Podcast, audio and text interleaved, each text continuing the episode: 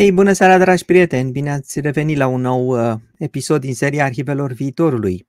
Sunt aici cu Ciprian Mihali și în seara aceasta o să răspundem la întrebările voastre. Nu-i așa, Ciprian?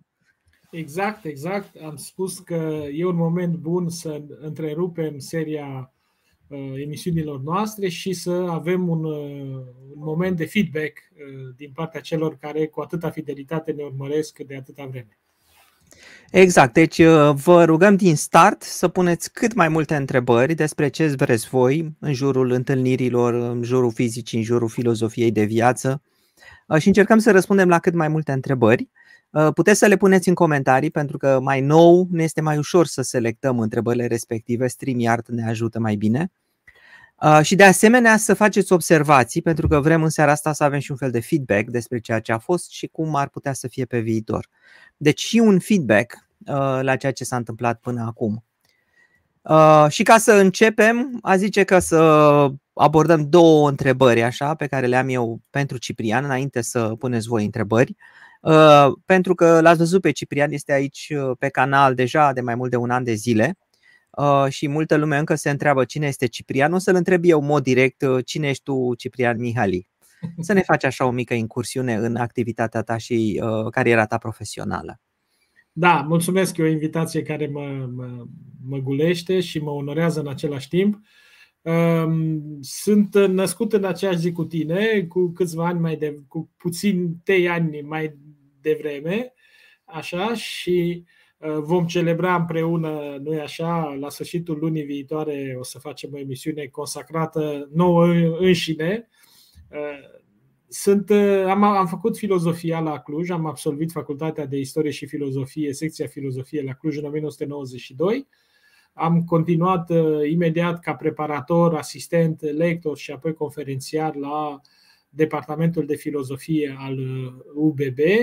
Uh, în 1993 m-am înscris la doctorat Uh, în România, iar în 1996 în Franța, cu aceeași teză, cu o teză consacrată fenomenologiei cotidianului, uh, vieții cotidiene, uh, o teză de doctorat pe care am finalizat-o la sfârșitul anului 1999, pe care am predat-o atunci și pe care am susținut-o în, la 1 aprilie 2000 în fața unei comisii mixte româno-franceze, formată din trei profesori români și doi profesori francezi la Universitatea Babeș-Bolyai din Cluj, uh, printr-o formulă juridică numită cotutelă, o cotutelă care însemna recunoașterea dublă a, a diplomei. Am obținut magna cum laude la Cluj și félicitations du jury, uh, très bien avec félicitations du jury din partea franceză.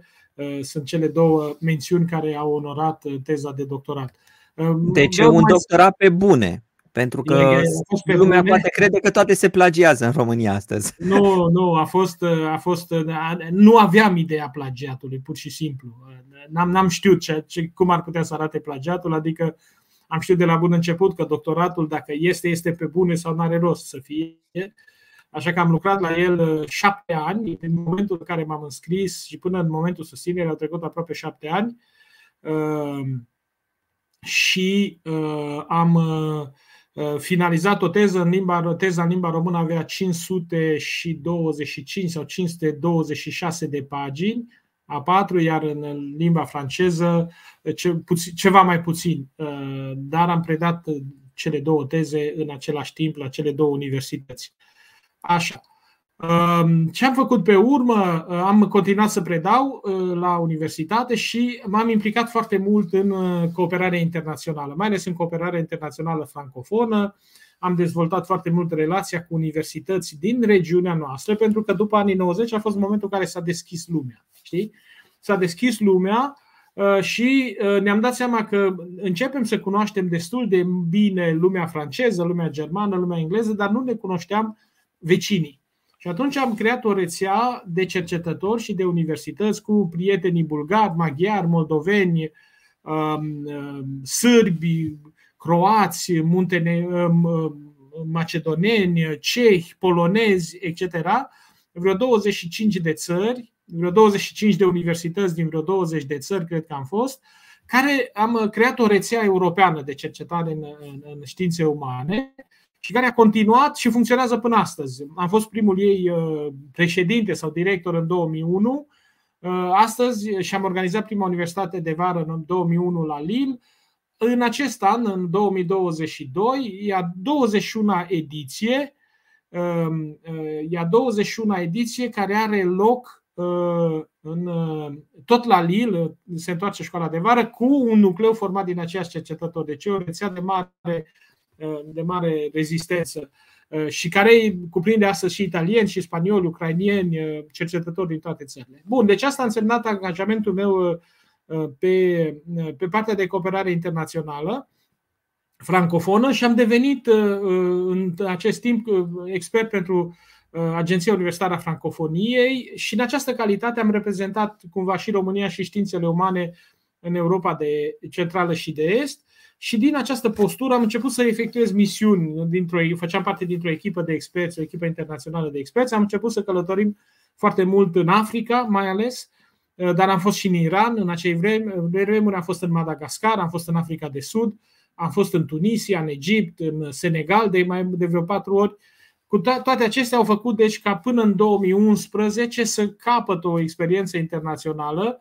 Am profitat cumva și de faptul că nu am avut funcții în universitate și asta mi-a permis să, să plec mult, să călătoresc mult, iar pe această, iar pe această bază, în 2011, ministrul de externe de atunci, Teodor Baconski, uh, m-a solicitat uh, pentru postul de ambasador al României la Dakar, în inima francofoniei, așadar, ă, să reprezint România ca ambasador în Africa de Vest, ă, Africa de Vest, o regiune ă, predominant francofonă. Toate acestea, deci, mi-au creat acest background care mi-a permis să-mi continui cariera pentru o vreme, să abandonez universitatea și să continui în diplomație, dar profitând de legăturile pe care le aveam, de, de, de, de, de uh, carnetul de adrese pe care mi-l făcusem, cunoșteam foarte mulți senegalezi care uh, în 2012 au, venit, au devenit mulți dintre ei uh, oameni politici, uh, odată cu schimbarea democratică ce a intervenit în acel an. Uh, așadar, au fost cei patru ani în care am fost ambasador, uh, după care, și ca să merg repede, în 2016 Uh, da, aș fi avut ocazia să mă bronzez, cum spune cineva. E o foarte puternic, într-adevăr, în, în, în Senegal. Din 2016 am susținut un concurs, am, am ieșit din uh, diplomație și uh, am susținut un concurs pentru postul de director al Agenției Universitare a Francofoniei la Bruxelles. Uh, postură din care am acoperit un pic uh, am acoperit cele 16 țări, dacă nu mă înșel, din Europa de Vest, 200 și ceva de universități membre ale Agenției Universitare a Francofoniei, am coordonat proiecte de cercetare, am lansat mai multe inițiative, mai multe proiecte, angajamente și așa mai departe. Deci foarte multe, uh, foarte multe uh, angajamente din acestea instituționale. Din 2020, când am mi s-a încheiat mandatul de la Bruxelles, m-am întors la catedră, unde mi-am regăsit uh, Uh, prima pasiune, filozofia și uh, partenerii mei cei mai loiali și mai, uh, mai pretențioși în același timp, care sunt studenții. Deci, cam pe scurt, cam asta ar fi traiectoria mea din ultimii 20-30 de ani. În ce țări au fost în Africa de Vest, unde ai fost ambasador? Ce țări erau? Erau Senegalul ca țară de rezidență cu, la, la Dakar, de unde acopeream uh, Burkina Faso, Capul Verde, uh, Côte d'Ivoire sau Coasta de Fildeș, Guinea, Guinea, Ecuatoria, uh, Guinea uh, Bissau, Gambia și Mali. Erau opt țări.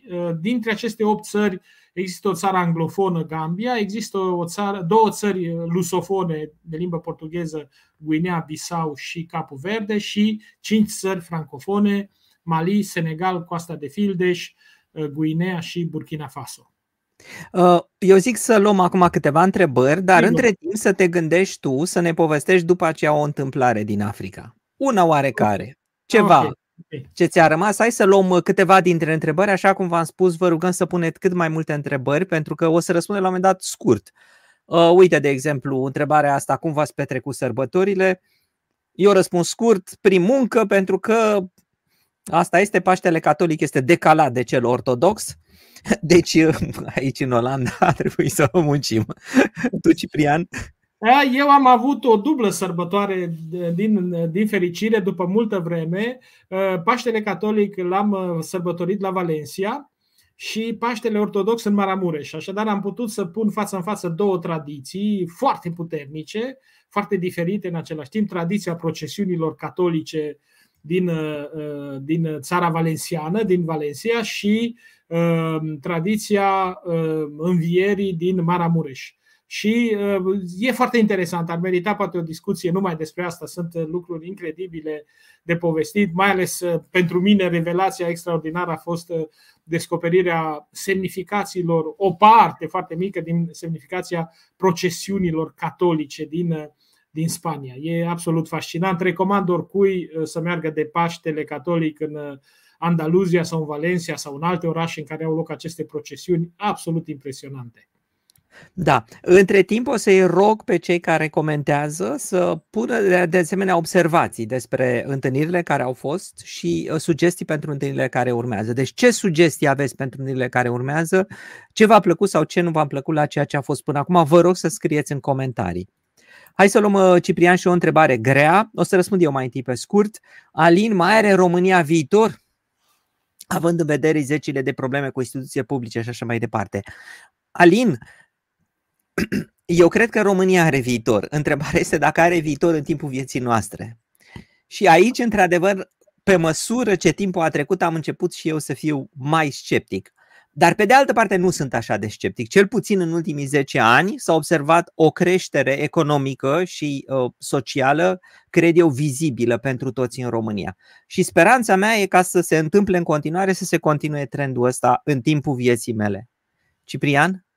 Da, ce aș putea să spun? Um, are dreptate Alin să vorbească despre problemele cu instituțiile publice și eu cred că în acest uh, moment foarte multe dintre instituțiile publice din România sunt pur și simplu paralizate de, de incompetență și de nepotism și de, uh, de abuzuri de tot felul. Ori um, sunt puține instituțiile din România care funcționează. Uh, sigur, trebuie să spun numai decât toată admirația pentru acei funcționari o minoritate, cred, de responsabili care își fac în continuare datoria față de cetățean și față de, de societate, dar uh, cred că structural există mari, mari probleme de funcționare a instituțiilor și cred că trebuie regândită arhitectura instituțională din România. Sunt uh, chiar în apel cu noi aici câțiva oameni care au priceperea asta să o facă și uh, s-ar putea să ne, ne dea și ei soluții. Deci există potențialul uman capabil să refacă structurile instituționale. Problema este însă că foarte multe dintre instituțiile din România sunt capturate în acest moment de rețele politice sau de rețele de interese sau de rețele venind din alte domenii străine uh, preocupărilor respective. Dar ă, dacă are viitor, trebuie să aibă un viitor, altfel ce ne-am face? Absolut. Uite că Lin Tomuleț ă, ne spune că el e născut pe 23 mai, deci noi doi pe 24, el pe 23. Ă, Călin, țin să te anunț că ești născut în aceea zi cu Gabriel Liceanu. Da, Călin Tomuleț, Călin Tomuleț este un român admirabil din din Spania, lucrează în Spania de 20 de ani și este unul dintre magneții comunității românești din, din Spania, din zona Benidorm, Valencia și a făcut lucruri extraordinare acolo. A făcut lucruri absolut extraordinare ca să, ca să țină împreună comunitatea românească. Există un post de televiziune și un post de radio pe care se străduiește acum să îl reanimeze, să-l reînsuflețească. A, a, E cineva care sacrifica, s-a sacrificat foarte mult pentru comunitatea românească din Spania și am toată admirația pentru Călin. Da, și eu, pentru că uh, și eu îl cunosc. Uh, Andrei vrea să mă întrebe dacă mai revin pe serverul de Discord. Uh, să știi, Ciprian, că într-adevăr mulți ne-au întrebat dacă vom mai continua să mai intrăm pe serverul de Discord după aceste întâlniri, așa cum obișnuiam înainte.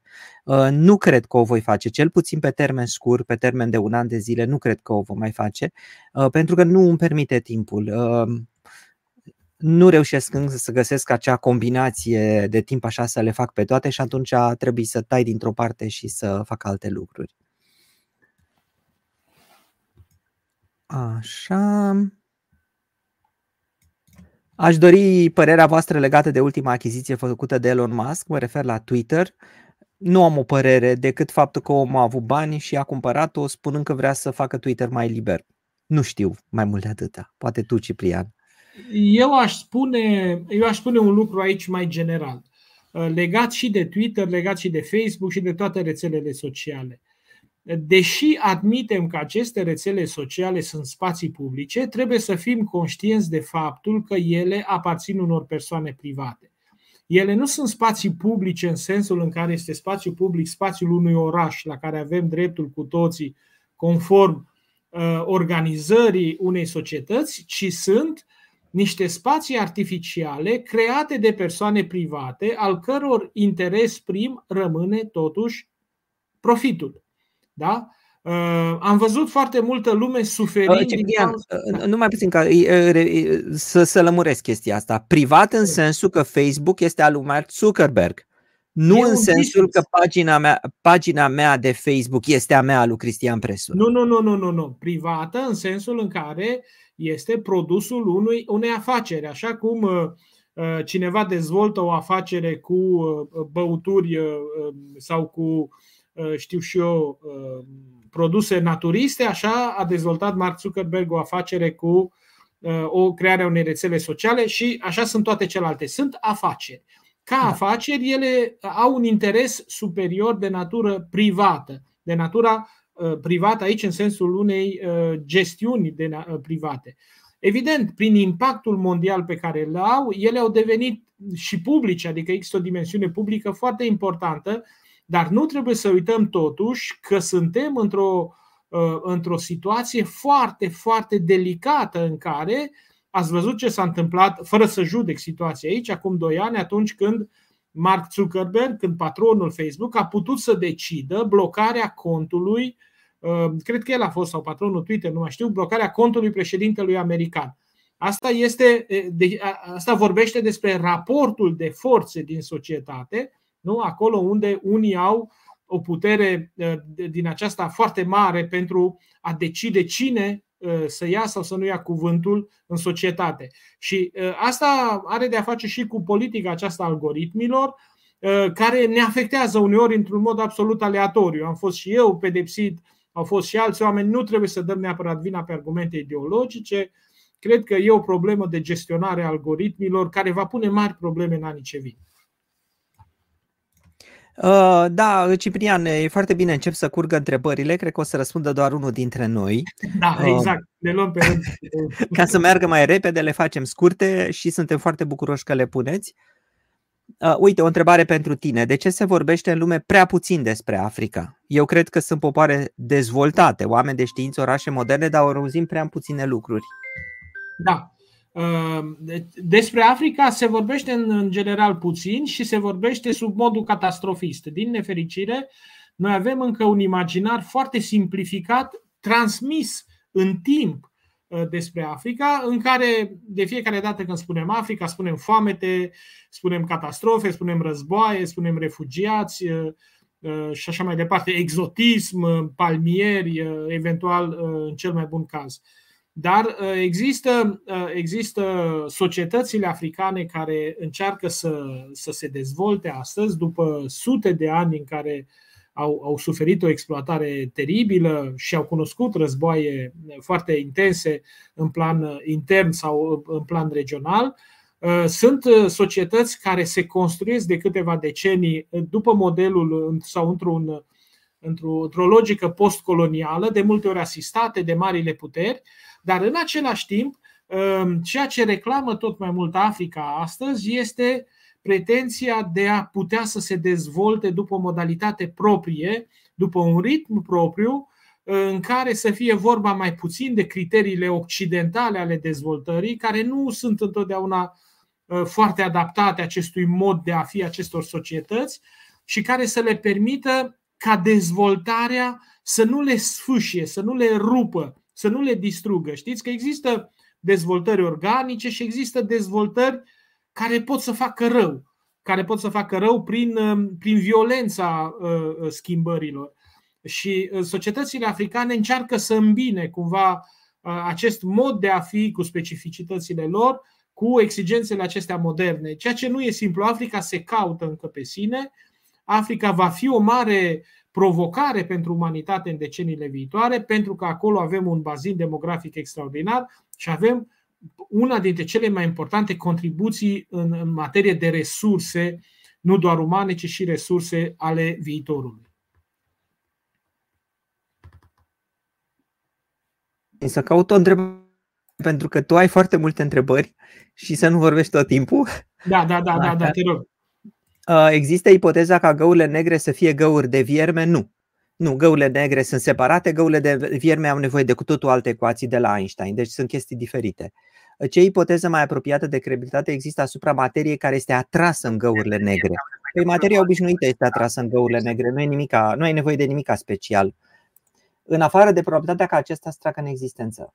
Uh, ce rezervă viitorul acestui subiect? Uh, surprize. În primul rând, surprize, pentru că în centrul găurii negre avem acea singularitate și pentru a descrie acea singularitate avem nevoie de mecanică cuantică. Deci avem nevoie de combinația dintre gravitație și mecanica cuantică. Și odată ce vom avea această, uh, această teorie, în mod sigur vom înțelege mult mai bine singularitatea din centrul găurii negre și asta ne va aduce multe surprize.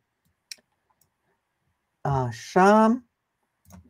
Uite o întrebare pentru tine de la Alice. Sau de ce credeți că franceza nu mai e văzută ca o limbă utilă?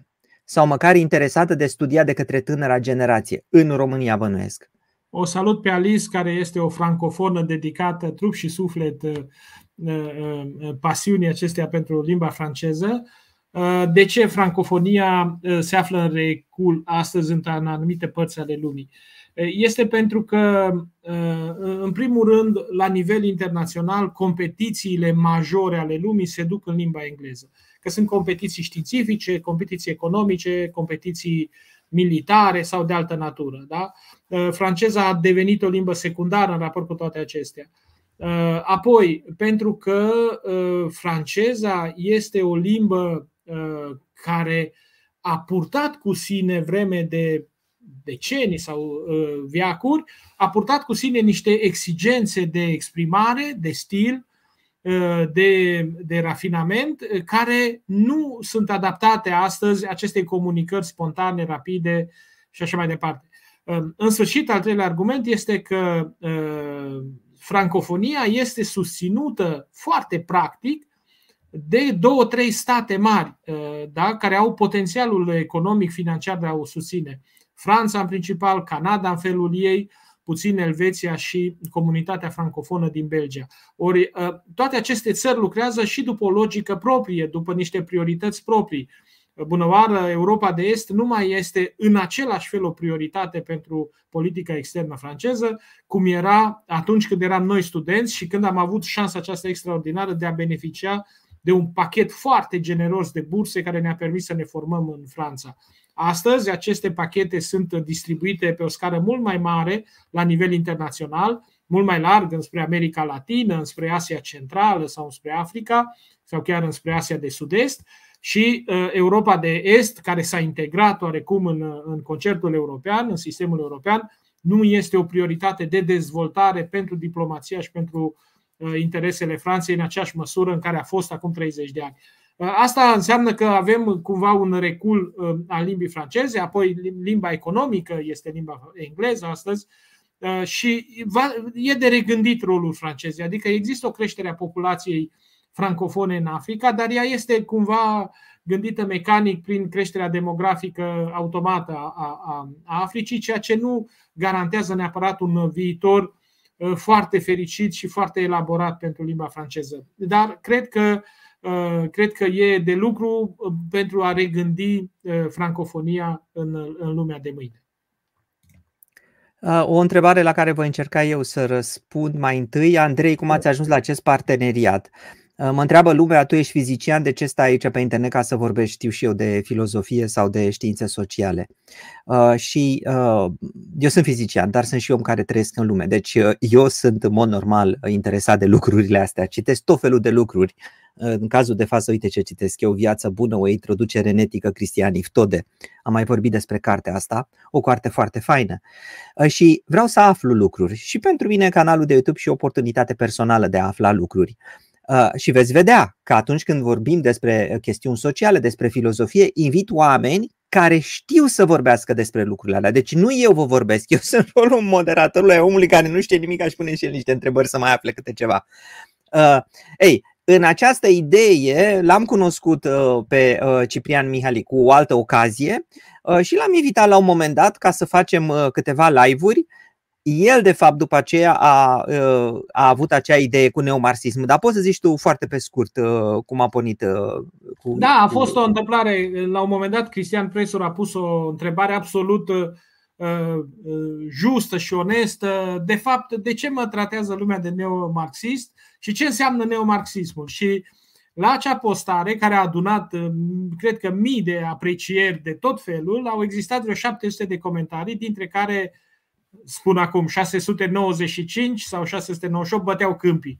Și în acel context i-am spus lui Cristian, haide să facem o emisiune împreună în care să chemăm pe cineva care poate să explice ce înseamnă marxism și neomarxism și de ce nu, pute, nu poți să fii tu, mai ales tu fizician, uh, uh, considerat uh, așa ceva. Adică să înțelegem ce înseamnă o ideologie. Și de aici a plecat ideea de a, de a studia apoi celelalte uh, ideologii, progresismul, liberalismul, socialdemocrația, um, secularismul, uh, islamismul și așa mai departe.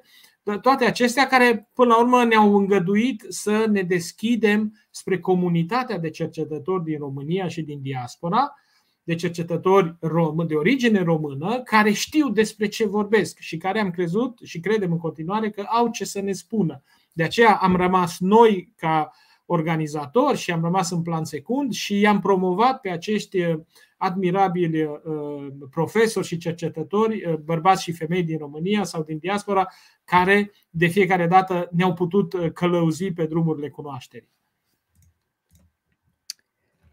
Uh, ok. Um... Așa. Uite o întrebare, uh, să o lămuresc și pe asta. Uh, într-adevăr, uh, nu sunt foarte atras de termodinamică. E o chestie personală. Bineînțeles că termodinamica e foarte frumoasă. Am învățat-o din cursul de la Berkeley, explicată extraordinar de frumos. Însă am avut această idee că până la urmă termodinamica e numai matematică. Pentru că dacă vrei să descrii din punct de vedere termodinamic gazul, ce trebuie să faci? Trebuie să pleci cu niște legi newtoniene ale uh, moleculelor pe care poți să le consideri bile în primă instanță, faci o chestie clasică, iar după aceea faci foarte multe calcule matematice și ajungi la rezultatul respectiv. Deci, din punctul ăsta de vedere, termodinamica este matematică aplicată și nu are de-a face cu niște uh, principii fundamentale, așa cum vorbim, de exemplu, de principiile teoriei relativității. După aceea este adevărat, am citit fizicieni uh, și nu mai știu cine spunea, uh, spunea așa că, de fapt, cea mai fundamentală lege a naturii este legea a doua termodinamicii. Mai fundamentală decât aia nu se poate. Adică, cu alte cuvinte, eu nu aveam dreptate. Și într-un fel îl înțeleg. Dar de ce este cea de-a doua lege, uh, cea de-a doua lege a termodinamicii cea mai fundamentală? Pentru că e numai matematică. E numai și numai matematică. Și atunci, efectiv, nu poate să fie decât cea mai fundamentală. Așa. Așa. Te rog, dacă mai ai ceva la îndemână, sunt multe întrebări, le-am selecționat și eu și tu. Păi o întrebare pentru, pentru tine. Rog, uh, uite, hai să ți-o pun eu pe asta. Care ar putea fi, fi viitorul Africii după 100-200 de ani? Viitorul Africii s-ar putea să fie viitorul omenirii viitorul Africii e foarte important pentru că uh, suprafața Africii este uh, astăzi una dintre cele mai puțin ocupate suprafețe de pe pământ. Apoi, subsolurile Africii uh, adăpostesc resurse extraordinare. Pământurile Africii pot să fie iarăși puse la dispoziția umanității.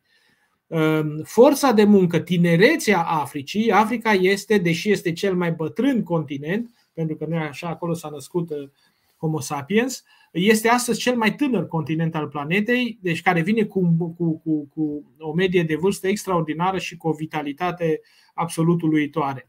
Uh, dar viitorul, dacă viitorul Africii va fi unul negru, negru în, în sensul de întunecat, în sensul de uh, tragic, viitorul întregii omeniri va fi unul tragic, pentru că uh, Um, sunt, sunt cercetători astăzi și sunt foarte multe voci autorizate care vorbesc despre această dependență a planetei de Africa.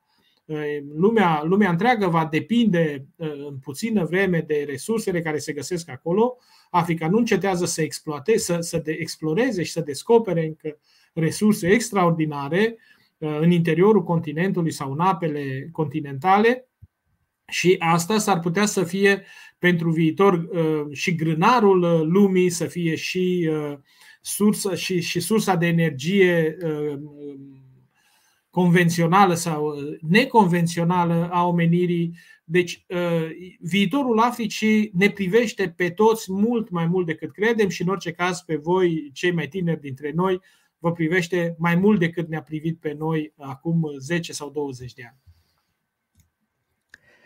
Da, Petru, ai vrea să avem aici invitați pe Neil deGrasse Tyson, Mișocacu, Brian Cox și eu. Și eu, dacă vorbim de numele engleze mari. Însă, dacă vei căuta pe canal, vei găsi aici câteva nume engleze mari. Îl vei găsi, de exemplu, pe Richard Dawkins. Uh, și în curând, peste două sau trei săptămâni, voi mai avea un invitat din Anglia uh, pe Gaia Vince, care a scris o carte despre naturalism și va fi tot un invitat în limba engleză. Ei, dacă vorbim de uh, invitați români, aici e o posibilitate mai ridicată. Și dacă vorbesc cu Ciprian, cine știe, poate le aducem pe Cristian Tudor Popescu, de ce nu pe Emil Hurezeanu sau pe alții. Deci dacă aveți sugestii de invitații români, da, vă rog să trimiteți. Uh, cu invitații în limba engleză, vă dați seama, e foarte greu de ajuns acolo. Da, și nu e neapărat că e greu, dar există o filozofie a noastră, acestei emisiuni. Uh, dincolo de faptul că vrem să producem și să transmitem cunoaștere, am plecat de la asumția că dispunem de un rezervor de competențe în diferitele domenii pe care le abordăm printre cercetătorii români, care să ne permită nouă să ne afișăm uh, în societate cu aceste voci autorizate.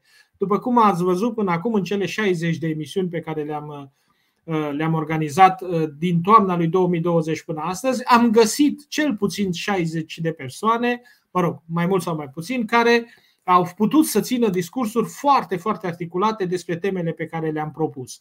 Deci, e, eu, dacă vreți, e și aceasta o asumare a noastră a, a acestei uh, uh, competențe românești. Nu neapărat dintr-un patriotism uh, exagerat sau din naționalism sau altceva, ci pentru că mi se pare că putem să producem noi, să participăm și noi uh, ca români la Uh, la, la producerea de, uh, de cunoaștere la nivel internațional. Altfel, evident, cu toții am dorit să avem mari spirite mondiale și asta ar trebui să fie un alt concept pe care, de ce nu, să-l putem dezvolta la un moment dat uh, împreună. Uh, Vasile, uite, ne spune că dorește emisiuni scurte de maxim 15 minute, cu subiecte clare, mai multe scheme pedagogice. Uh, îi rog pe toți cei care ne urmăresc să ne spună ce ar dori să vadă la aceste întâlniri. Ce lungime să aibă, ce structură ar vrea să aibă, ce a fost bine până acum, ce, uh, ce ar vrea să, să vadă pe viitor, pentru că asta ne ajută foarte mult să ne, să ne calibrăm și noi între noi și cu invitații. Așa, să mai au o întrebare pentru tine, uh, Ciprian. Uh, asta a fost. A, uite asta. Rămâne pe săptămâna viitoare episodul Japonia sau? Nu, de săptămâna viitoare, de săptămâna viitoare vrem să lansăm un. S-ar putea să refacem emisiunea cu Japonia la un moment dat. Pentru moment însă vrem să lansăm o serie de emisiuni consacrate economiei și vom începe cu o emisiune despre economia în vreme de război. Avem un invitat de marcă, economistul Cornel Ban, e un, e un cercetător extraordinar care astăzi predă în Danemarca. E, e un om de mare, mare calitate profesională. După care vrem să continuăm în următoarele 3-4 săptămâni, probabil toată luna mai, cu emisiuni consacrate economiei, economia, economia din România, economia la nivel internațional, economie și mediu, o să vedem uh, felul mai exact felul în care uh, se vor succeda emisiunile în funcție de cum ne confirmă invitații, uh, invitațiile pe care le transmitem. Da, apropo, dacă vrei să mai zici ceva, Ciprian, în legătură cu tematica, acum ai gândit-o tu și asta să mai facem un trigger așa la cei care ne urmăresc, dacă exact. vor această structură pe tematică sau vor să reacționăm la subiectele care sunt cu oameni care știu să vorbească despre ceea ce este. Da, am avut, dacă, dacă ați văzut, anul trecut am avut un concept ușor diferit în dicționarul de idei și ideologii. Am luat temă după temă, am inventat teme am trecut de la postmodernism, la neomarxism, la secularizare, laicitate, islamism, feminism, socialdemocrație, conservatorism, etc., etc., extremism, naționalism, fanatism, populism, Așa. Anul acesta am vrut să schimbăm puțin, deja să nu mai vorbim doar despre trecut, dar să vorbim și despre viitor puțin, pe pachete tematice. Și dacă vă aduceți aminte, în luna septembrie am avut un pachet tematic consacrat artelor și literaturii. În luna octombrie am vorbit cu arhitecții și cu filozofii, pardon.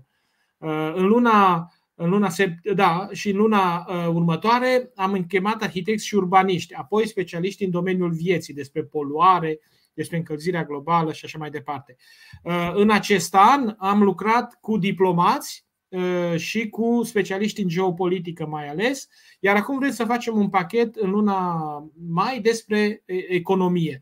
Vom vedea pentru luna iunie, avem câteva opțiuni, fie vorbim despre inteligență artificială, fie ne întoarcem la geopolitică, uh, fie facem un pachet de științe, de mult ne propuseserăm să facem și un pachet de științe, să facem un dialog cu fizica, filozofie și fizică, de ce nu, sau un dialog cu biologia, sau un dialog cu, cu astronomia. Ehm, vom vedea, vom vedea, încă lucrăm la asta, dar în același timp vrem să ne îmbunătățim forma de lucru și formatul de lucru eh, în sensul eh, multora dintre indicațiile și eh, sugestiile pe care ni le faceți aici. Da, uite, N. Benta vrea să explic legile termodinamice ca unor filo- uh, filologi. Um, simplu de tot și cât se poate de scurt, o să spun așa cum am învățat eu la început, termodinamica gazului e o termodinamica bilelor. Și bilele astea efectiv se duc efectiv la întâmplare. Ei, și dacă aștepți suficient de mult, o să găsești acea configurație care este cea mai probabilă. Asta este esența uh, termodinamicii și esența entropiei ajungi la o configurație care este cea mai probabilă. Deci dacă încep cu 100 de bile într-un colț, da, care sunt moleculele acelui gaz și le dai drumul, el o să se ciocnească și o să meargă în toate direcții și la un, la un moment dat o să umple cam uniform uh, toată zona respectivă, pentru că asta este configurația cea mai probabilă. Asta cred că este esența termodinamicii. Și apropo de asta, ne întreabă Cristi. La întrebări idiote răspundem uh, Ciprian și nu e vorba numai de întrebări. În seara asta răspundem și la întrebări idiote. Dar în cadrul întâlnirilor luăm întrebările, răspundem la toate întrebările care apar? Da, e o, e o întrebare uh, foarte potrivită și la care avem datoria de a răspunde nu uh, preluăm toate întrebările, în primul rând din rațiuni de timp, pentru că la fiecare emisiune avem de la 30 până la 100 de întrebări uh, și trebuie să selectăm dintre ele. Unul dintre criterii este acela al persoanelor, adică dacă Cristi Daniel pune 10 întrebări, nu o să preluăm 10 întrebări de la Cristi Daniel, încercăm să facem dreptate cât ori mai, cât ori mai mulți dintre cei care ne urmăresc. Dar în același timp punem, uh, preferăm să selecționăm, să selecționăm selectăm întrebările pertinente pentru ceea ce s-a spus în emisiune sau întrebările la care nu s-a răspuns deja.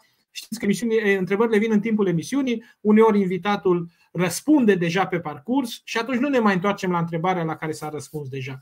Dar, sigur, noi nu considerăm întrebările idiote. Sigur că pot să existe întrebări de rea credință sau pot să existe comentarii răutăcioase. Eh, dar credem că există întrebări născute din naivitate, din neștiință, din ignoranță și la acestea se poate răspunde și mi se pare că e un lucru bun. Dacă întrebarea e, făcut, e pusă cu rea credință, eh, și răspunsul riscă să devină unul de rea credință. Așa că preferăm să le evităm pe cele uh, transmise cu rea voință sau cu rea credință. Mă întreabă lumea de obicei ce părere am despre călătoria în timp, înapoi în timp. Uh, e o întrebare foarte recurentă și cred că apare la tânăra generație, care ar fi într-adevăr fascinată de ideea asta. Eu însă, ca fizician, nu găsesc nicio portiță. Pe niciunde nu am găsit niciun fel de portiță ca, într-adevăr, călătoria în timp să fie o chestie fizică și noi să putem să o aplicăm, să ne întoarcem în tinerețea noastră cum ați vrea. Din păcate, nu. Și asta are un impact filozofic extraordinar de, de puternic asupra vieții. Asta înseamnă că din ceea ce cunoaștem, așa cum ne trăim viața, noi trăim doar o singură dată și ducându-ne într-o singură uh, direcție. Și asta înseamnă că trebuie să ne luăm viața în serios. O întrebare pentru tine, uh, Ciprian. Un pronostic pentru diseară, domnule Mihali. E vreun fotbal în seara asta? Se pare că da și cred că împreună cu dragul nostru prieten uh, din Anglia uh, suntem suporter Liverpool. Uh, din toată inima cu Liverpool. Deși sunt simpatici acești spanioli de la Villarreal, dar cred că suntem cu Liverpool pentru seara asta. O să continui tot cu o întrebare pentru tine, mai serioasă de data asta. Ce pot să facă absolvenții de filozofie, a el spune și de fizică, pentru a ține legătura cu spiritele înrudite cu cei care continuă să citească cu pixul în mână mulți ani după studiile formale. Adică să rămâi viu. Cum poți să faci asta? Um, sunt modalități instituționale și modalități uh, personale, informale. Cele instituționale, bun, vă dau un exemplu. Noi am construit, am constituit un grup de alumni și alumne filozofie. Da? Rețelele sociale ne permit astăzi să regăsim foarte mulți dintre studenții noștri și să-i mobilizăm. Vă dau un exemplu. Peste două săptămâni eu vreau să uh, organizez uh, împreună cu colegii de la departament uh, o întâlnire cu alumnii noștri care s-au realizat în domeniul mass media. Deci vom invita absolvenții de filozofie care fac jurnalism, da? care sunt astăzi jurnaliști.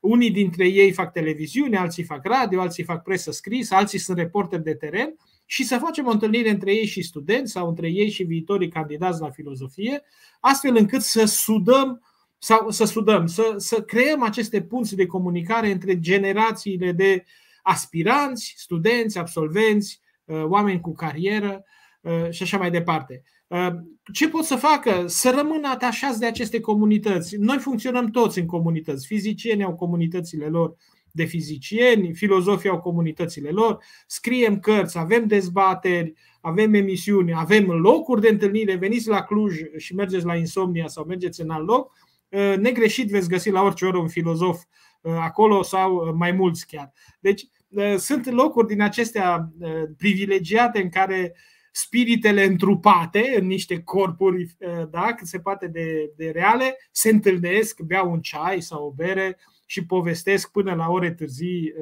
despre pasiunile lor.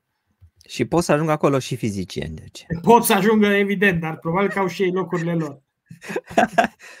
Uite, o să iau totuși această întrebare provocatoare de la Ion, care spune, ați menționat în, într-un interviu de o perioadă de nihilism în viața dumneavoastră. Cum ați depășit acea perioadă?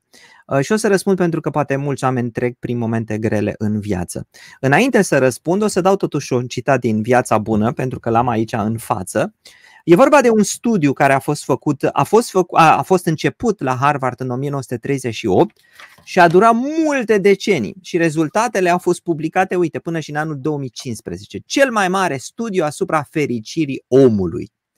Și uite ce ne spune aici Cristian Iftode. Zice, în urma studiului, contrar a ceea ce credeam în tinerețe, viața bună nu depinde, să vedeți din ce citesc, da?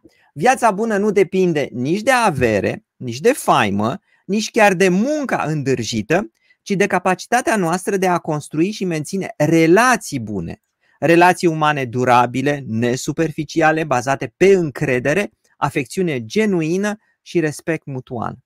Așa, ăsta a fost de fapt și cazul meu. Am descoperit că am o familie, că am trei copii, că sunt căsătorit și acea familie a reprezentat pentru mine cu adevărat, dar pot să vă spun din suflet că a fost efectiv o descoperire, că nu m-am așteptat la atât de mult ajutor, a fost stâlpul care m-a ajutat. Admirabil. Nu știam foarte mult despre asta, probabil că, iată, e ceva care a circulat în comunitatea de fizicieni, dar găsesc admirabil această experiență și această mărturie. Uh, ce proiecte care să implice filozofia aveți în minte sau pregătiți pentru viitor? Da, în primul rând vrem să facem un sezon 3, nu că ca orice film care are succes, uh, curg sezoanele. Vrem să gândim un sezon 3 care să înceapă de la toamnă. Mai, mai, mai e Ciprian până să punem întâlnirile astea pe Netflix. Încă nu ne-au sunat băieții. Ar putea să nici nu fie o soluție bună. Netflix are niște dificultăți în momentul ăsta. Acum da. da. Deci ar putea să vină ei spre noi, știi? Bun, uh, trecând peste asta, proiecte din acestea există tot timpul și um, efortul pe care îl fac eu personal și îl fac și colegii mei uh, de la facultatea din Cluj sau de la facultatea de la București, din București sau din Iași, uh, sunt astea de a, de a, lega tot mai, de a lega cât se poate de mult filozofia de societate. Vă dau două, trei exemple.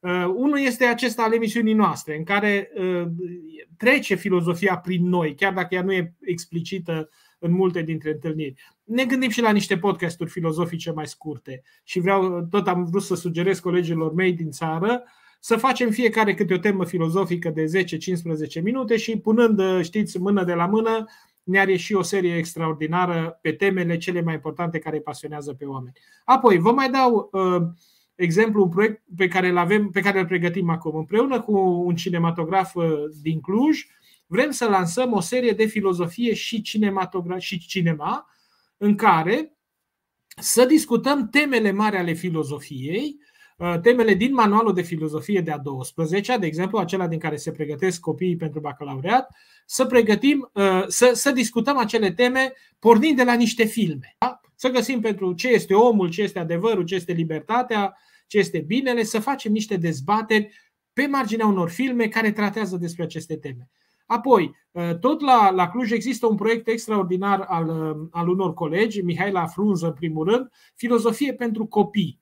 Există un atelier care funcționează de câțiva ani și care reunește de, uh, și care organizează întâlniri cu, cu această disciplină care are tot mai multă priză astăzi, filozofia pentru copii, copii de la 8 ani, 10 ani, 12 ani și care mi se pare o inițiativă extraordinară. Colegii de la București, Cristian a, a citat din uh, Cristi Iftode, uh, și ei sunt organizați, ei fac consiliere filozofică, colegii de la Universitatea din Timișoara fac consiliere filozofică. Deci, uh, încercăm să ținem filozofia aproape de societate. Există o dimensiune foarte abstractă și tehnică prin care trec și studenții noștri. Unii dintre ei sunt aici în col și știu foarte bine că au de învățat și filozofie medievală, și Kant, și Hegel, și chestii tehnice, dar după ce învață asta, își, își formează tentaculele cu care se prind mai bine de viața socială în care trăiesc. Deci, și, și trebuie să aducem cumva și societatea spre filozofie, să aducem și filozofia spre societate, pentru că nu este o disciplină elitistă, nu este o disciplină a capricioșilor sau a rataților, ci este un antrenament, un exercițiu spiritual și cultural de mare necesitate în societatea de astăzi, așa cum va fi și mâine, cu siguranță. Emilian, o să facem iarăși puțină fizică, pentru că el a aflat despre o știre care a apărut la Fermilab, la Chicago, uh, și unde spune ele au descoperit că masa unei particule subatomice nu este ceea ce ar trebui să fie, și anume particula W. Ea ar fi mult mai mare, de fapt e puțin mai mare. Și da, ai dreptate, este o știre care e foarte importantă și pentru fizicieni s-ar putea să fie un cornerstone în limba engleză. Într-adevăr, Particula asta W, ce e particula W? Este o particulă care mediază, un bozon care mediază interacțiunile nucleare slabe. Cele, de exemplu, uh, care sunt responsabile de dezintegrarea nucleară. Deci e o particulă care merge de la un fermio la celălalt în așa fel încât cei doi fermio se atragă, să se respingă, să aibă interacție. Asta e bozonul W. Masa acestui bozon W înseamnă cât de greu este. Ar această masă este dată de câmpul Higgs. Lumea știe mai mult de particula lui Higgs sau așa numită particulă lui Dumnezeu. Ei, ea, acea particulă este asociată unui câmp Higgs care se găsește în tot universul. Acest câmp Higgs, da, sau mai bine spus masa uh, câmpului Higgs, a fost determinată în anul 2012 s-a luat și premiul Nobel. Știindu-se masa acelui câmp Higgs, se poate prezice care este masa bozonului W. Ei, și la a, a, timp de 10 ani sau 20 de ani, dacă nu mă înșel, s-au făcut măsurători la fermile pentru a vedea dacă predicția a, a, este conformă cu măsurătorile. Pentru că e foarte important. Pentru că acea predicție depinde de modelul standard, depinde de masa câmp bozonului Higgs. Ei, și s-a descoperit că există o mică deviație de 5%, atenție, doar 5%. Numai că fizicieni de la Fermilab sunt siguri de acea deviație de 5%. Și din punctul de vedere al fizicii, ea este mare. Și dacă este mare, înseamnă, de fapt, două sau trei lucruri. Primul, ce poate să însemne, e că măsurătorile au fost făcute greșit, ceea ce fizicieni în general nu cred. Doi, că predicția are o problemă, deci că e o problemă în teorie, iarăși nu se crede. Și al treilea lucru care rămâne este că modelul standard al particulelor elementare, așa cum îl cunoaștem din anii 60 și uh, îmbunătățit în anii 70, deci că acel model standard al particulelor elementare are ceva în plus ce noi încă n-am descoperit. Și asta este chestia, pentru că am avut acest accelerator de la Large Hadron Collider din Elveția și am tot sperat să descoperim ceva dincolo de modelul standard, ale cărui baze au fost puse în anii 70. N-am găsit nimic și iată că găsim cumva aici la Fermilab uh, și o sugestie pe cât se poate de bune. Iar Bineînțeles, ce poate să fie altceva încă nu se știe, poate să fie foarte multe lucruri. Mie îmi place cel mai mult ideea aceea că ar fi a cincea forță a naturii. Mulțumesc pentru uh, întrebare, Emilia. Scuze, Ciprian, pentru intermezul nu, nu, nu, ăsta foarte... De, nu, deci sunt absolut încântat, sunt absolut încântat și descoper această fervoare a fizicii. Acum înțeleg de ce sunt 150 de mii urmăritorii tăi. Au dreptate să fie așa. Așa, dăm voie să iau această întrebare până. Da, da până scuze, am mutat-o eu, am pus eu alta. Schimbă tu întrebarea. Am pus-o eu pe asta, de, asta este cea de la Ioana. Ah, bun, am selectat amândoi din uh, Și aș vrea să răspund aici cu o mărturie mai personală. Cum am descoperit vocația care, m-a trans, care s-a transformat în profesie? Și de aici uh, uh, e vorba la, în cazul meu de filozofie, poate că o să dorești să spui și tu ceva despre fizică. În, în parcursul meu uh, profesional și intelectual au existat, dragă Ioana, câteva persoane um, care, cu care am avut șansa să mă întâlnesc. Uh, pentru mine au fost trei acești oameni și în acest moment aș vrea să le evoc pe primul dintre ei. Uh, pe, am, am evocat această persoană deja într-o emisiune pe care am făcut-o cu Marius Turda, pentru că și Marius Turda a ieșit din mâinile și din mintea aceleiași profesoare extraordinare, care este doamna Maria Pirău. Doamna Maria Pirău uh, ne-a predat amândurora filozofia la uh, liceul actualmente uh, Colegiul Național Mihai Eminescu din Baia Mare, pe vremea noastră era liceul de filologie istorie. Ei, sunt, știi, există întâlniri esențiale în viață și poate că nu îți dai seama pe moment dacă acea întâlnire este esențială, crucială, dar în timp uh, și pe măsură ce trece timpul și se cer lucrurile, îți dai seama că rămâne un reper fundamental. Pentru mine, uh, șansa aceasta a fost șansa vieții de a, de a o cunoaște pe, și de a lucra cu doamna Maria Pirău, care a fost și rămâne de o generozitate intelectuală incredibilă, de o modestie uh, cum rare ori am văzut și să ai în aceeași persoană generozitatea nemăsurată până la pierderea de sine și uh, modestia care te face să nu te aventurezi dincolo de, de, uh, dincolo de posibilitățile tale, mi se pare că este ceva absolut uluitor și asta m-a marcat nu numai intelectual, sigur, asta a fost impulsul, asta a fost șina pe care am plecat, dar uh, de multe ori, uh, trebuie să știi, Ioana, că de multe ori, în timp, um, atunci când am fost pus în fața unor decizii dificile, m-am întrebat uh, în mintea mea oare cum ar fi reacționat doamna Pireu la asta? Sau cum ar fi judecat această situație? Sau dintre ceilalți doi profesori care i-au succedat în anii de formare la facultate și după facultate, cum ar fi gândit ei, uh, cum s-ar fi raportat ei la cutare sau cutare problemă.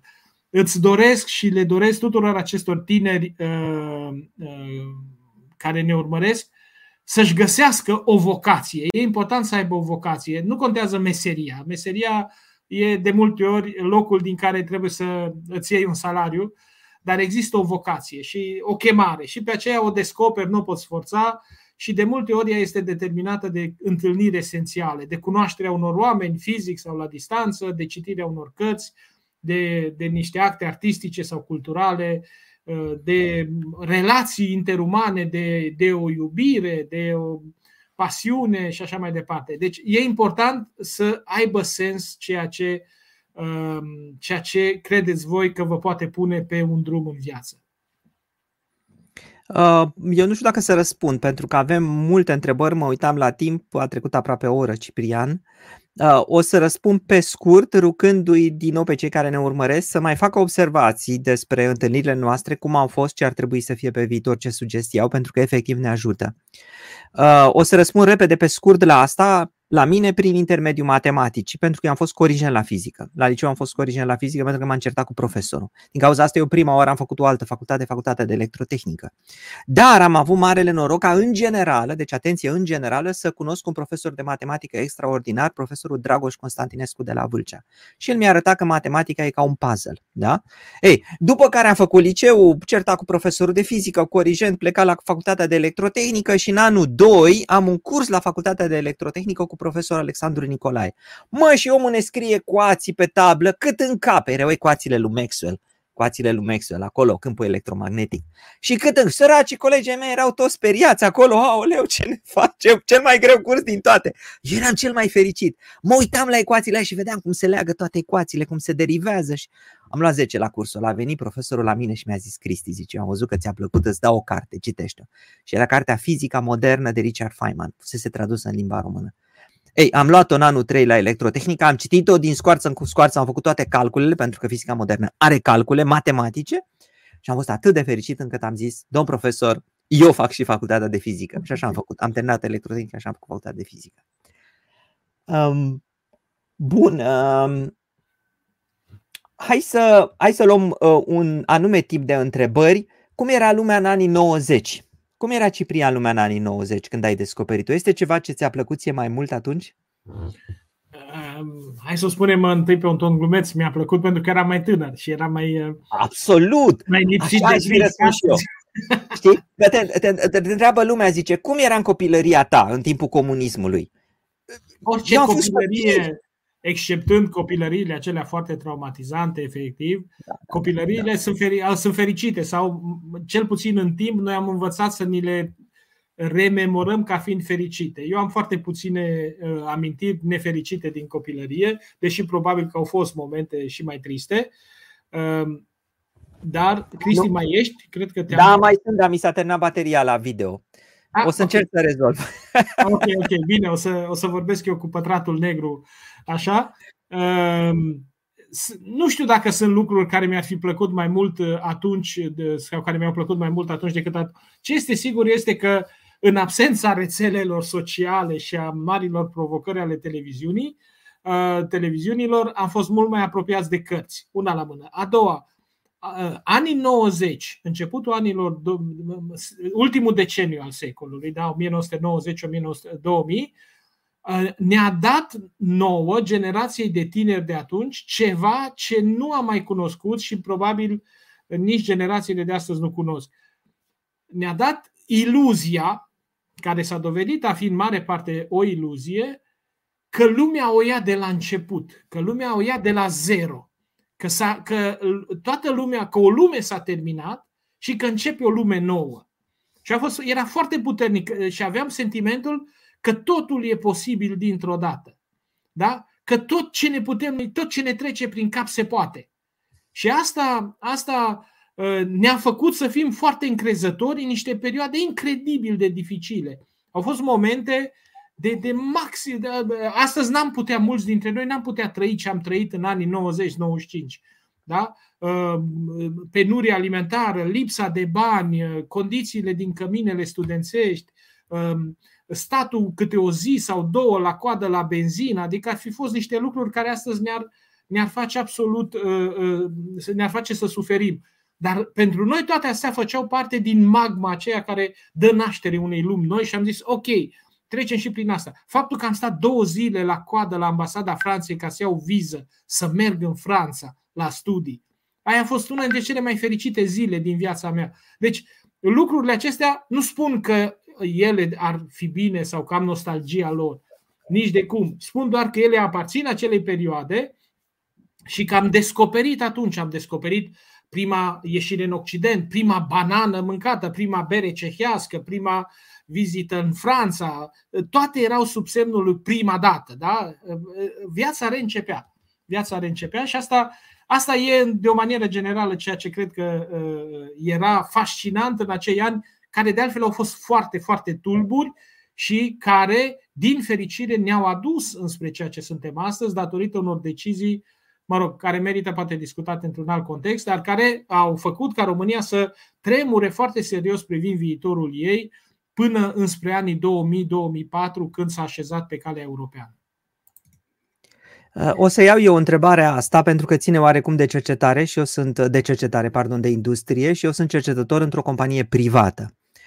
Și din punctul ăsta de vedere, cu experiența mea aș putea să răspund, se face sau s-a făcut ceva în România pentru dezvoltarea tehnologică de vârf, ce s-a ales de cele două și așa mai departe. Ideea este în felul următor. Uh, nu trebuie să privim astăzi cu uh, acei ochi care erau în timpul comunismului, când se decidea de la vârf. Avem nevoie de o întreprindere pe electronică, se făcea. Avem nevoie de o fabrică de oțelărie, la nu știu unde, se făcea. Uh, suntem într-un alt tip de economie în care se pornește de jos în sus. Uh, deci uh, nu cred că trebuie să ne așteptăm și poate chiar nu trebuie neapărat să ne dorim ca să avem astfel de mamuți construiți, uh, știu și eu, pe sistem guvernamental de sus în jos, ci mai degrabă ne așteptăm ca guvernele să susțină de jos în sus ceea ce are succes.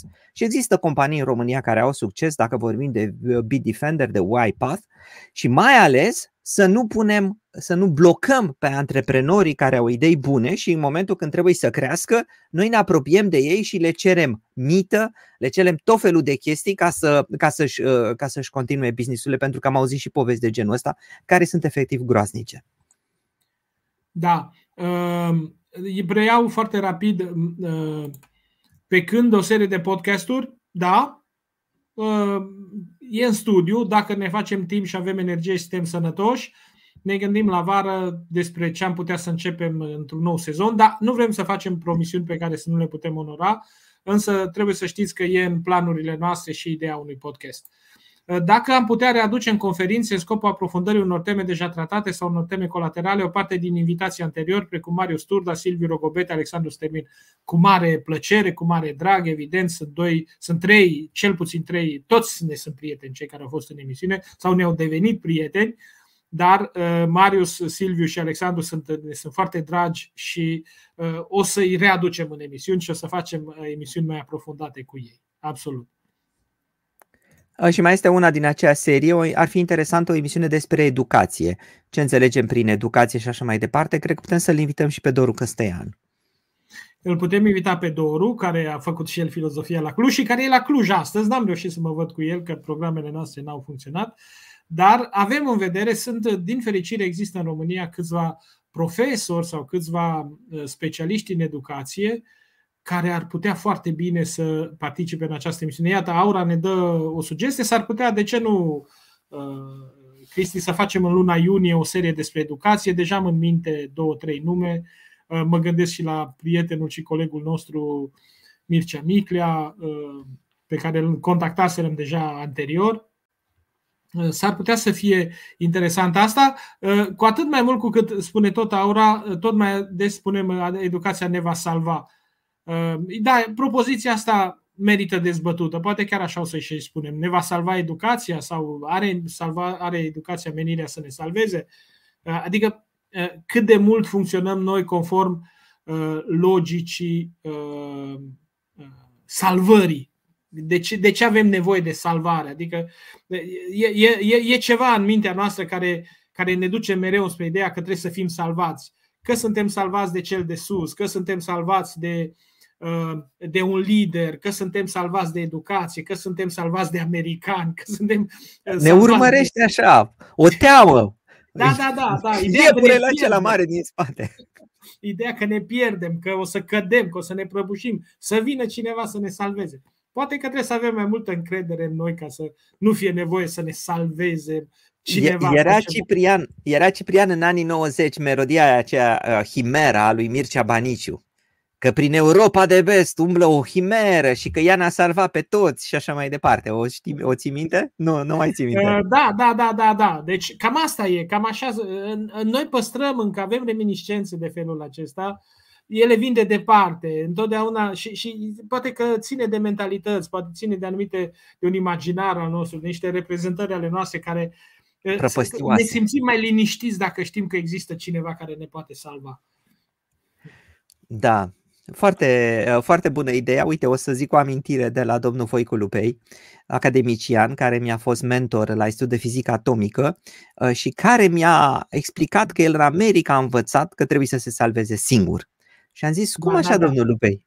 Păi zice, uite ce se întâmplă. În România, când trebuia să fac ceva, aveam nevoie de la, nu știu, dintr-o parte, dintr-o altă parte și nu veneau componentele și până la urmă nu făceam nimica. Când m-am dus în America, în America era mentalitatea asta în cercetare. Vrei să faci ceva și nu ai în altă parte? fă tu. Îți lipsește o componentă? Fă-o tu acolo în laborator. și ce de acolo a venit în America cu mentalitatea asta și într-adevăr a avut un laborator de succes de creștere de cristale la fizică.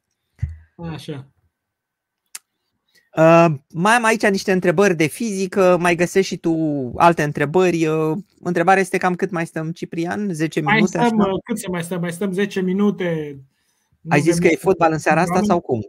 Cum?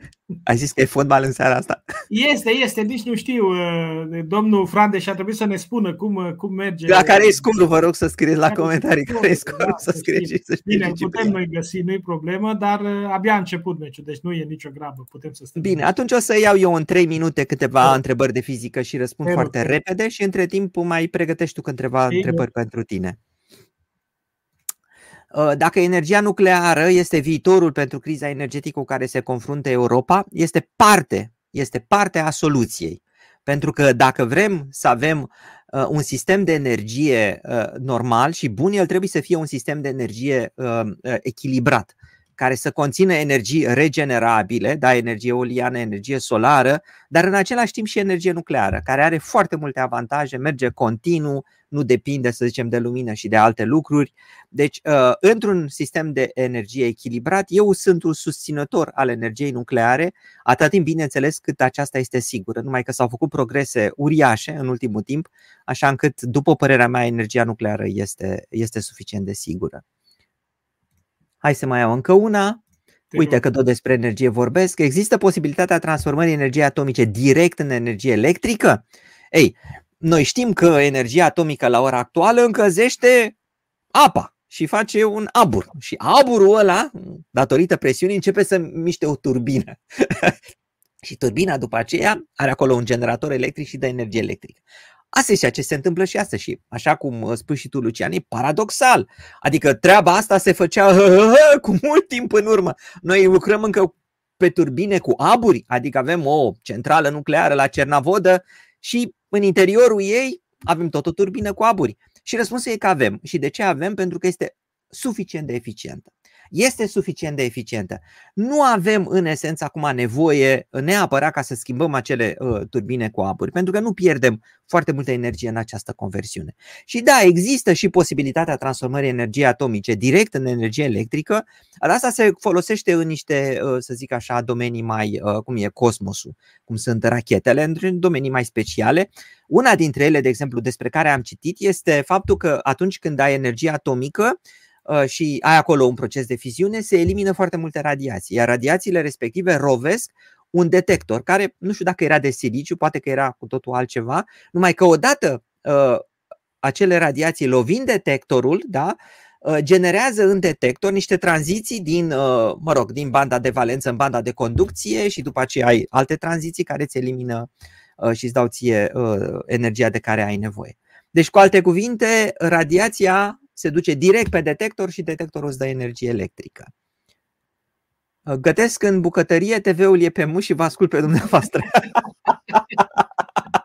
Eu sper să gătiți bine și să gătiți, să mâncați cu plăcere ceea ce gătiți, să nu faceți vreo greșeală. Așa, să mai vedem dacă mai este o întrebare de fizică. Uite, asta ați reușit să... Nu, a, da. Ați reușit să aflați cum adică universul se extinde la infinit, dar nu are moarte termică?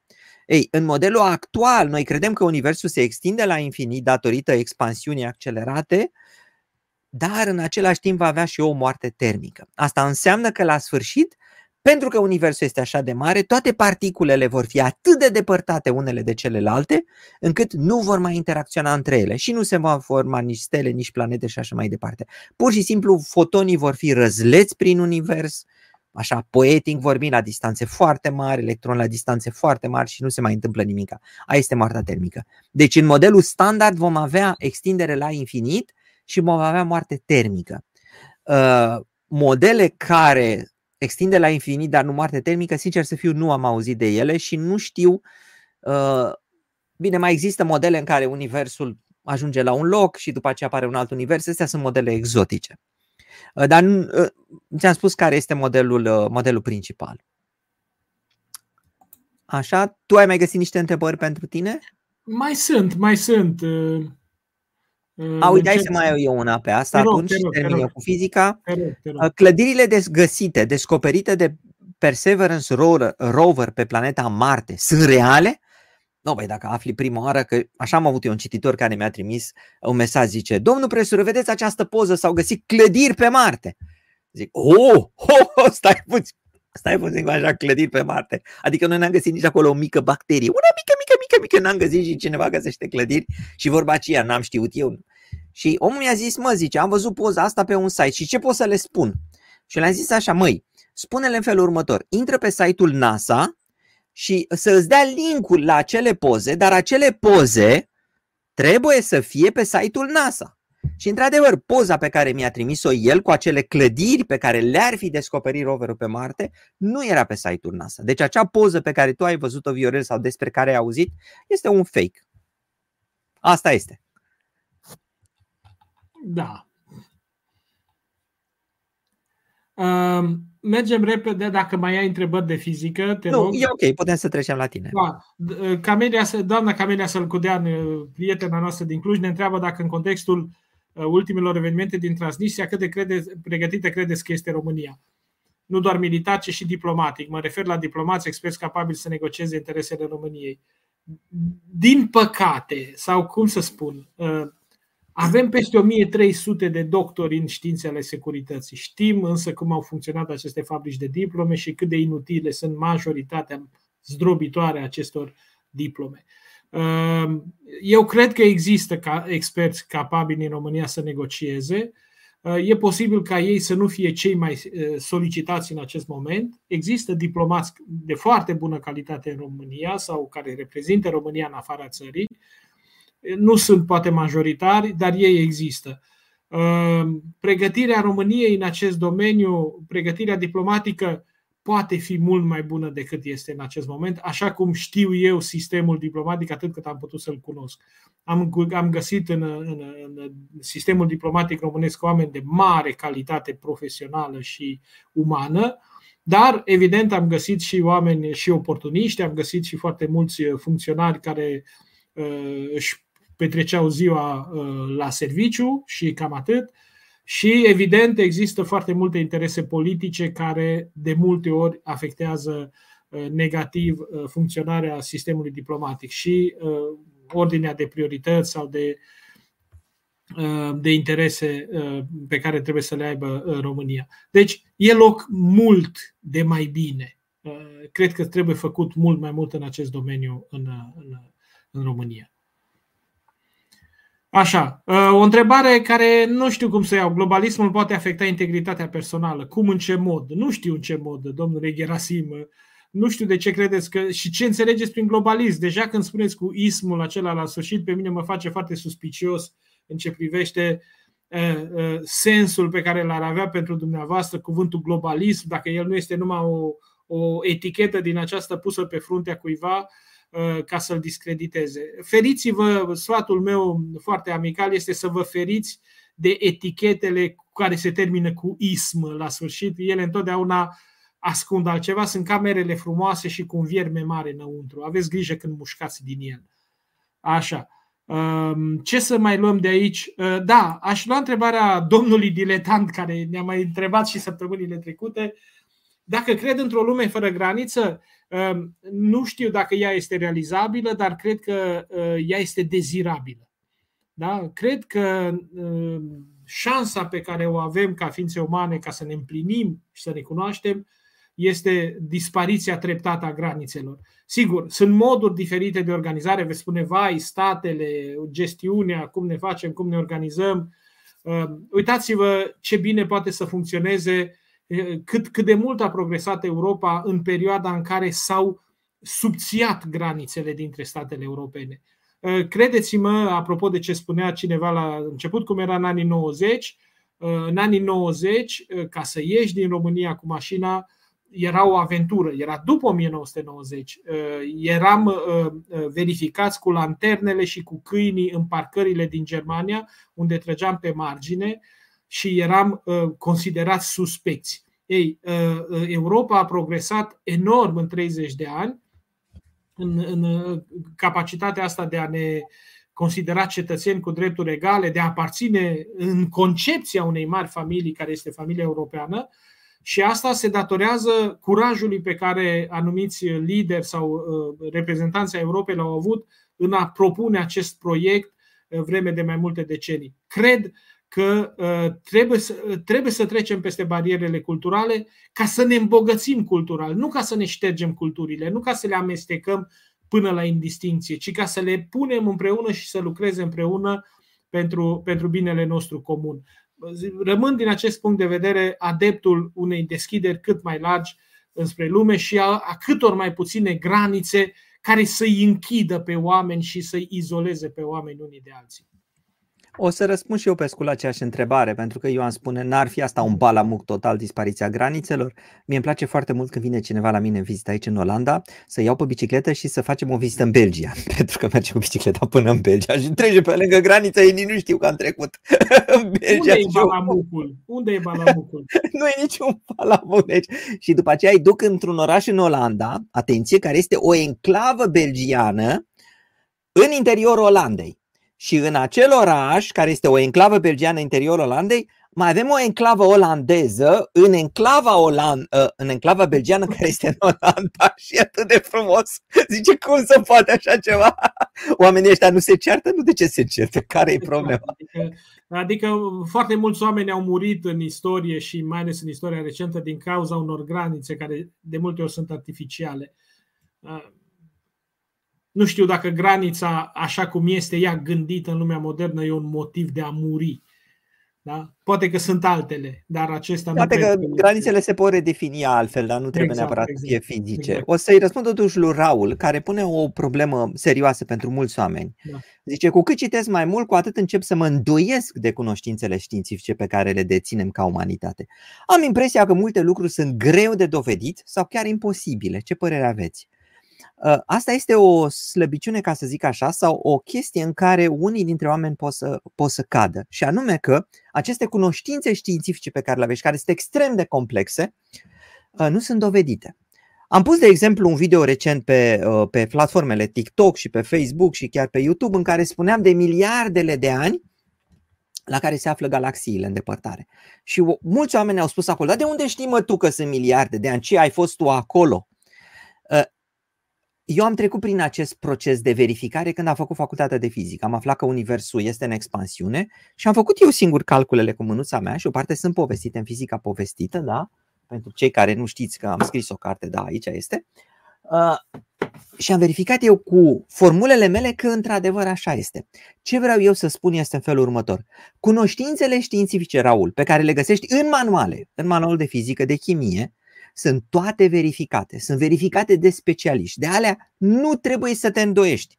Dacă în manualul de fizică îți dă ecuațiile lui Maxwell și spune că divergența câmpului electric uh, este sarcina electrică cu un semn minus, că nu mai știu precis, să cer mii de scuze, da?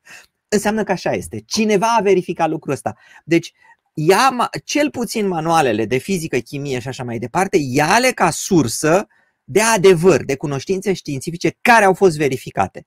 Apoi, într-adevăr, dacă vezi, găsești, găsești niște cunoștințe științifice pe internet și nu ești așa de sigur, da, ok, acolo pe internet poți să găsești și multe lucruri false sau unele lucruri care sunt teorii care nu sunt verificate și așa mai departe. Dar cea mai bună bază este manualul.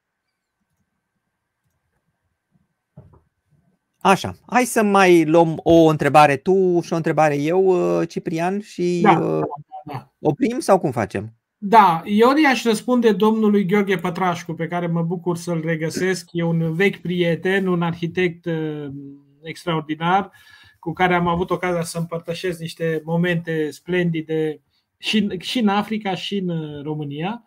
Uh, dezvoltarea urbană în România, am avut o serie, am avut o serie în toamnă, sunt patru emisiuni, dacă le căutați, sunt patru emisiuni pe care le-am făcut în toamnă cu trei sau patru invitați, dacă nu mă înșel, cu arhitecți bucureșteni, cu foști colegi de dumneavoastră de la Mincu.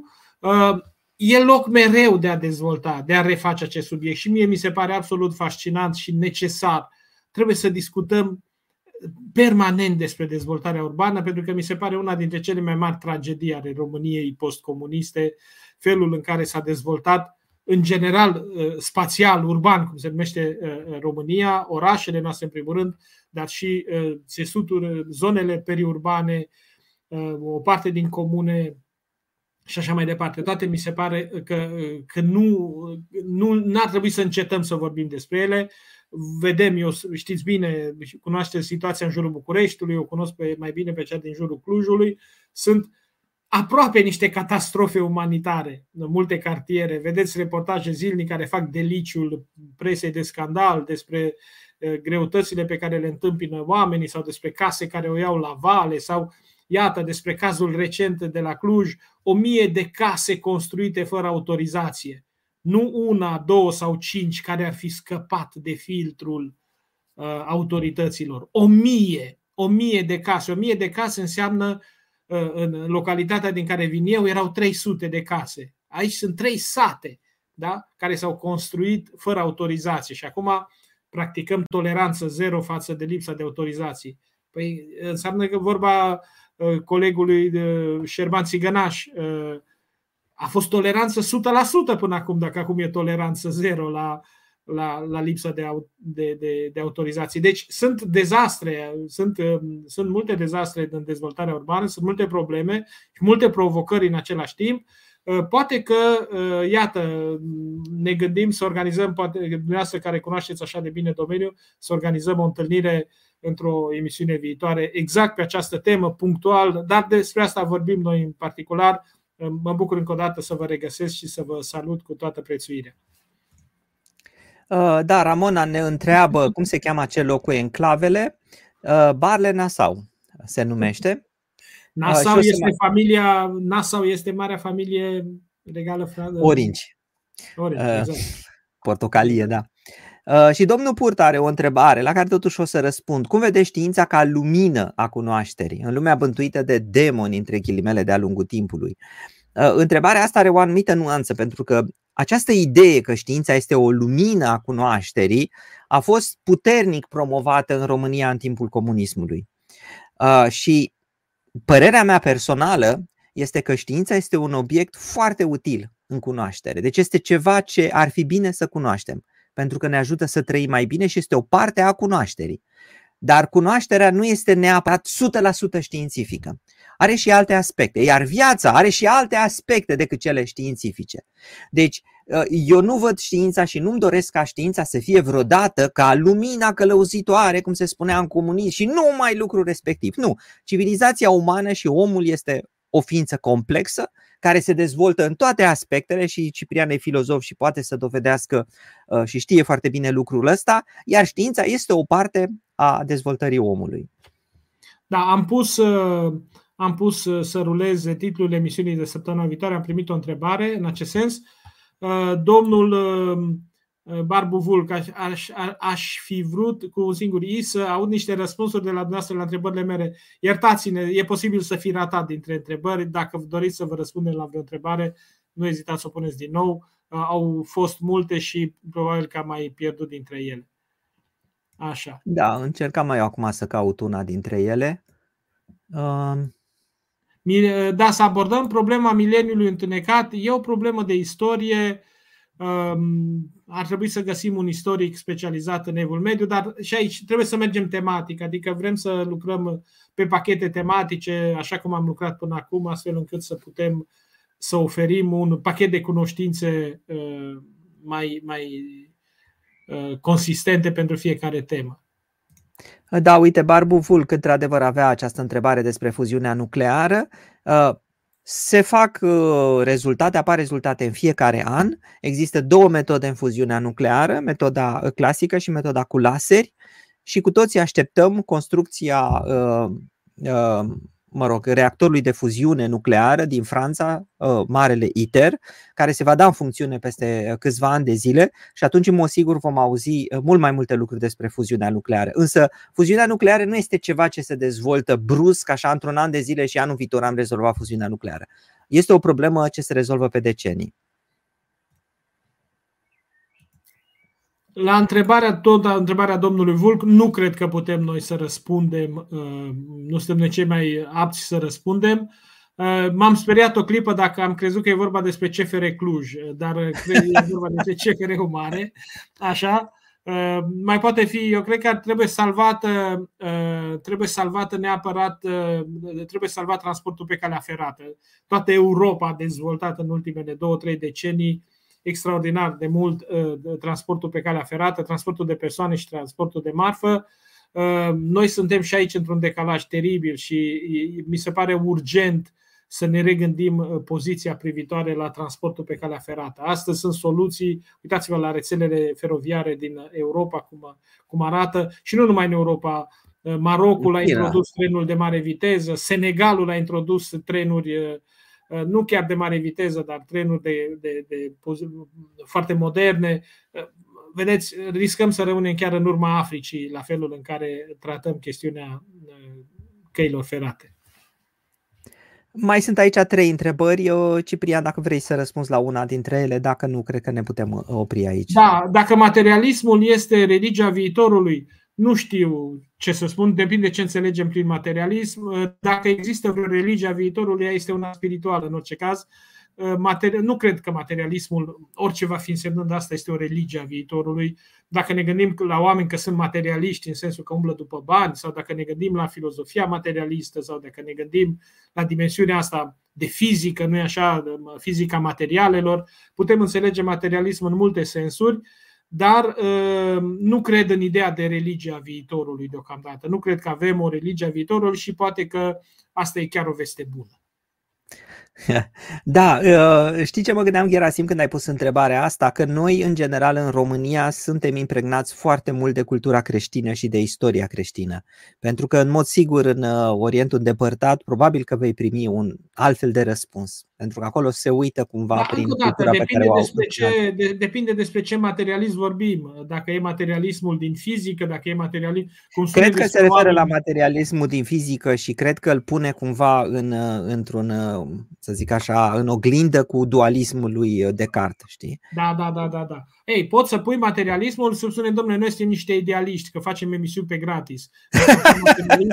bani. Da? Deci... Da, asta mă sigur, suntem niște idealiști, Ciprian, profesor de filozofie și unul de fizică. Unde ai auzit tu să fie niște oameni practici? Așa, așa, așa. Bun. Uh, nu, cred că da, încet, cred încet asta ne... putem să, putem să încheiem, Ciprian. Da, da, da, da, da. da. Așa. Uh, ce să mai zicem? Uh, a fost o experiență foarte, foarte interesantă această emisiune. Ne-a spidat, ne-a, ne-a, ne-a accelerat așa, ne-a dat un ritm uh, bun. Am preluat câteva sugestii interesante, am preluat câteva nume, chiar dacă nu am afișat pe ecran. Sunt câteva nume ale unor cercetători români foarte, foarte interesanți. Nu ezitați să ne trimiteți fie pe adresele noastre personale de Facebook, fie pe alte canale, sugestii de teme, sugestii de intervenanți. Noi cunoaștem, evident, o parte din, uh, din cercetătorii din România, uh, dar uh, sunt mult mai mulți decât îi știm noi, din fericire, și e posibil să mai pierdem dintre nume fără să fie rea credință în asta sau fără să fie neapărat o intenție de a discrimina.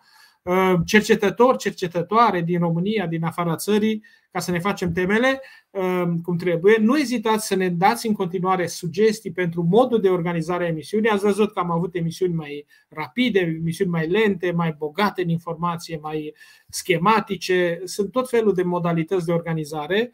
Uh, să discutăm mai multă filozofie. De acord, altcineva a spus să facem mai multă fizică. Încercăm să ne facem pe toate. Poate facem niște podcasturi de filozofie. Um, pentru format, vrem să lucrăm în săptămânile ce vin la adaptarea din mers a formatului, astfel încât să fim pe un format mai, uh, uh, mai suplu, mai dinamic. și, vedeți, învățăm odată cu dumneavoastră. Adică nu ne-am născut învățați în domeniul ăsta al, al acestor emisiuni. Facem odată cu dumneavoastră și de aceea suntem convinși că ne înțelegeți și micile scăpări și naivitățile și materialismele și idealismele, cum ar zice cineva. Nu? Exact. Bine, păi cam asta a fost Bine. pentru seara asta. Ne vedem uh, săptămâna viitoare, miercuri uh, la aceeași oră 21 seara. Le urăm tuturor o seară plăcută. Liniște Vă mulțumim pentru răbdare, pentru întrebări și pentru tot, uh, tot interesul pe care îl purtați pentru ceea ce facem noi aici. La revedere!